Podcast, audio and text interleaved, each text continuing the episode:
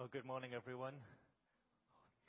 I'm going to read from the book of Ruth, and um, Mark um, introduced um, the book to us last week about Ruth and Naomi and their families and how they had made this um, this journey into Moab and away from Bethlehem, away from Jerusalem and Israel, to because there was famine and hunger, and um, they want to get a better life for themselves, but everything seemed to go wrong for them. They made a really bad decision. And Mark talked about some bad decisions and decisions that he made in his life and, and some of the consequences that happened.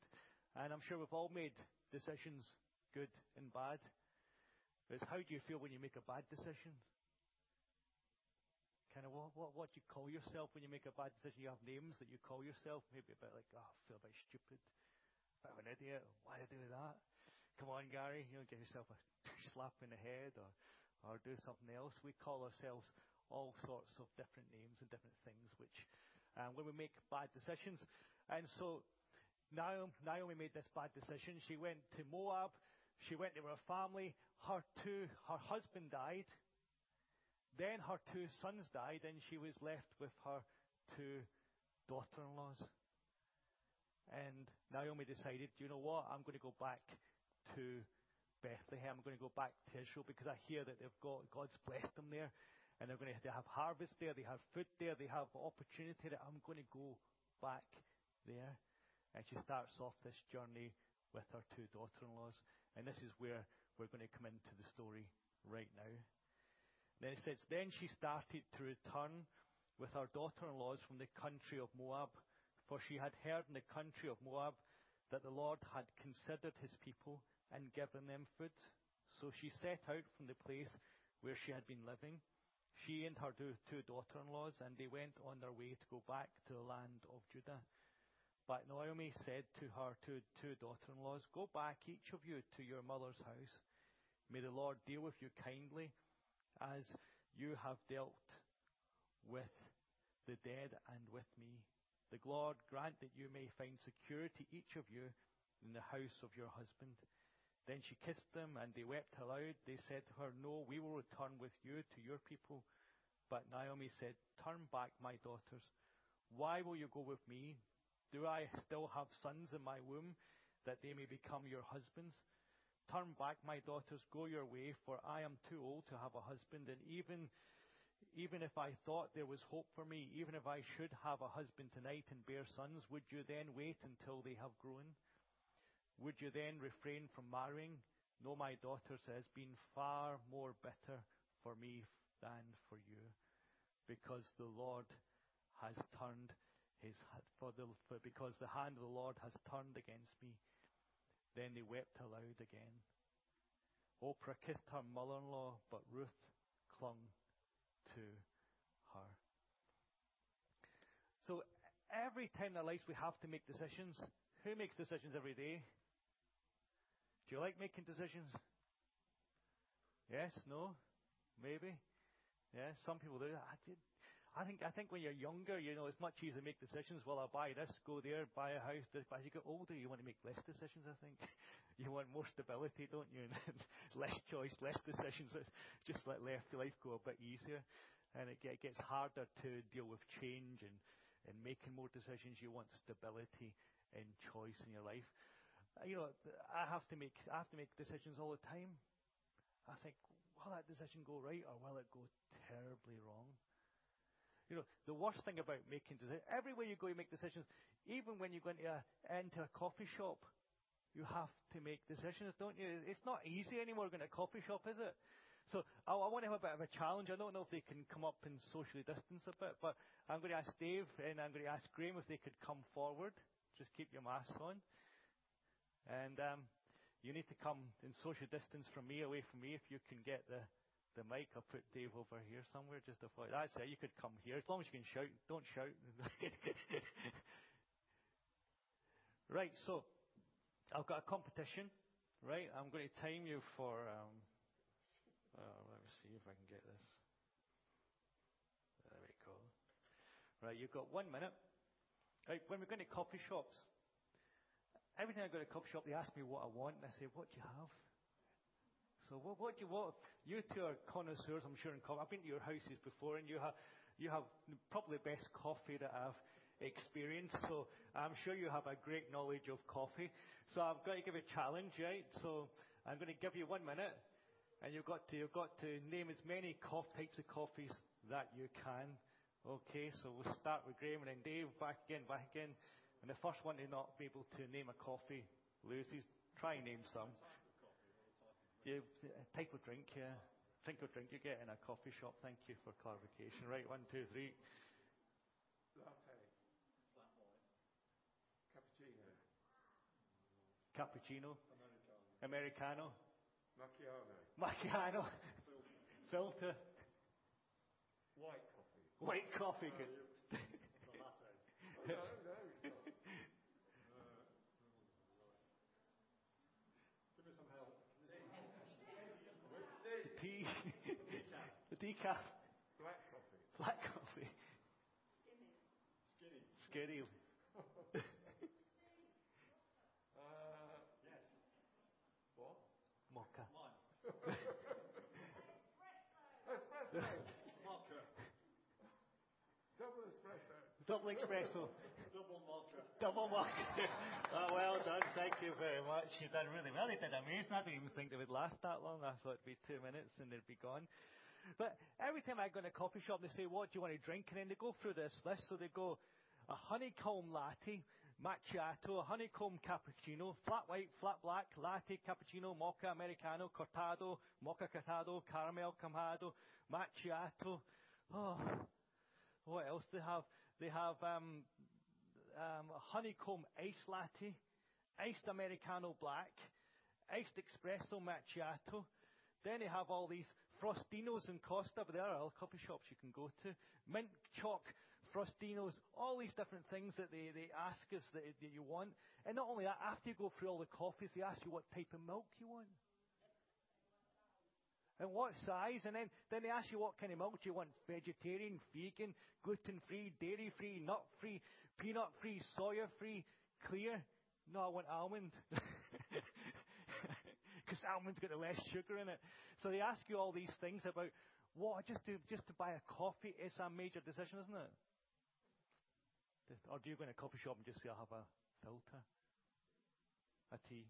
It's probably the easiest thing, isn't it? Just go and have a, a filter and a tea. But we make decisions every day of our lives. And when we get these decisions, it's a good decision, it's fine, but when it's a bad decision, how do you feel when it's a bad decision? Huh? If you don't like it. Sometimes bad decisions can be alright, don't they? They actually work out. But do you ever get that kind of sinking feeling when your belly and you go,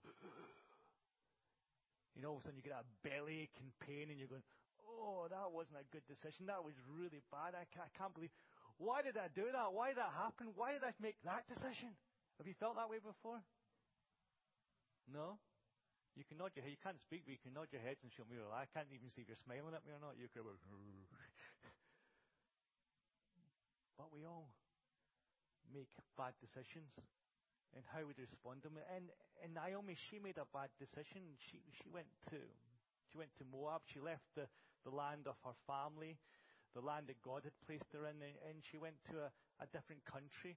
And her her sons, they they married women from Moabite, and that, that just wasn't done at the time of Israel. It wasn't seen as proper or right or correct. Her husband died, her children died, her sons died, and she was left with these two daughter-in-laws. And she decided to go back to Israel. And so they would start to, so they started to go back in that journey and they started to, they started to cry because Naomi says, no, you can't go with me. I want you to go back to your own mother's house so that you can have a life for yourself because I don't even know if I'm going to go back to Israel alive. Can you imagine that making that journey as an older lady going back to Israel? Be very challenging, very difficult. They don't have, they're just coming from a place of famine. They don't have food. They don't have anything. And even when they get back to Israel, there's nobody to look after them and support them. They're going to have to beg around the fields, look for food, look for things to eat. It's going to be a really hard, difficult life. And Naomi knows this and says, Please, please go back to your family. Have a life for yourself. Have an opportunity for yourself. Live your life for yourself. Just let me go. Let me go and die. And they all weep together. And oh, Oprah, she just, that's not from the TV, that's not from the TV. Oprah, oh, she just, she just goes and she says, okay, I understand what you're saying. I'm, I'm going to go back to mother's house. I'm going to have a life and build a life myself. I have a husband, a family. I'm not going to make this difficult decision. But Ruth says, I will go with you, Naomi. I will stay with you. And she clings on to Naomi. It's amazing that faithfulness, isn't it? That faithfulness that Ruth shows. You know, how much do you value faithfulness? Do you know what faithful means? It means no matter what, you know, you stick to that person, you do the best for them, you help them, you be, you be faithful. You know, even if your friends hurt you or do different difficult things to you, you try and be faithful and still be friends to them, don't you? Or you're just going to huff and say, no chance.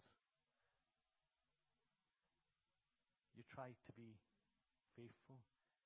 And Ruth was faithful to Naomi and said, I will go with you, Naomi, wherever you go. That's beautiful, isn't it?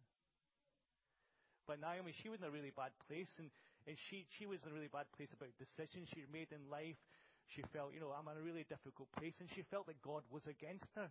Do you ever feel that in your life? Sometimes you feel like God's against you. You know, that everything that can go wrong, everything bad that can happen, every situation you find yourself is just wrong. You think, God, why am I in this situation? Why is this happening to me? Why is this all going wrong? God, are you really against me?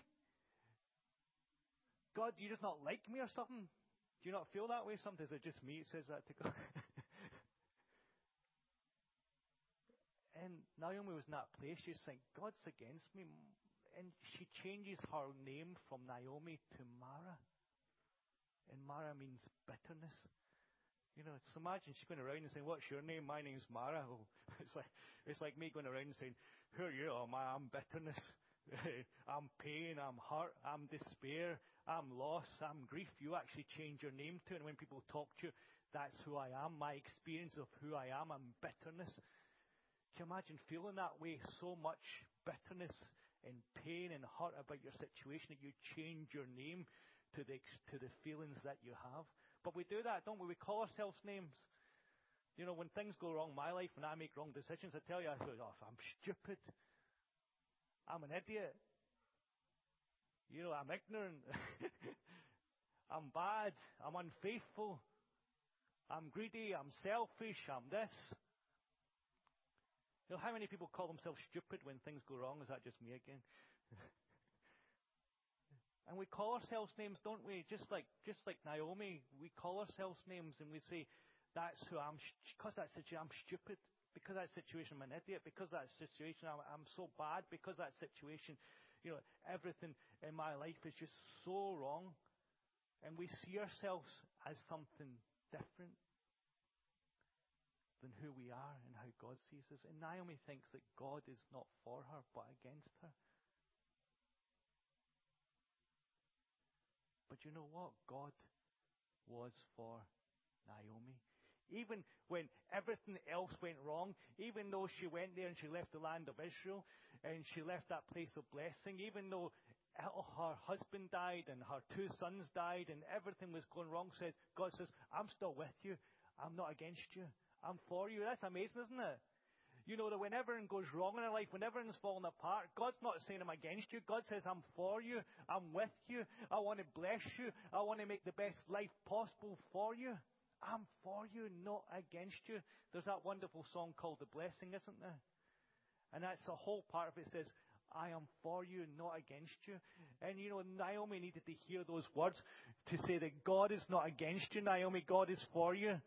You know I mean, Graham? God is not against you. God is for you. It doesn't matter where you are in your life at the moment, the situation you're going for. God is for you and God has blessing for you and God has opportunity for you.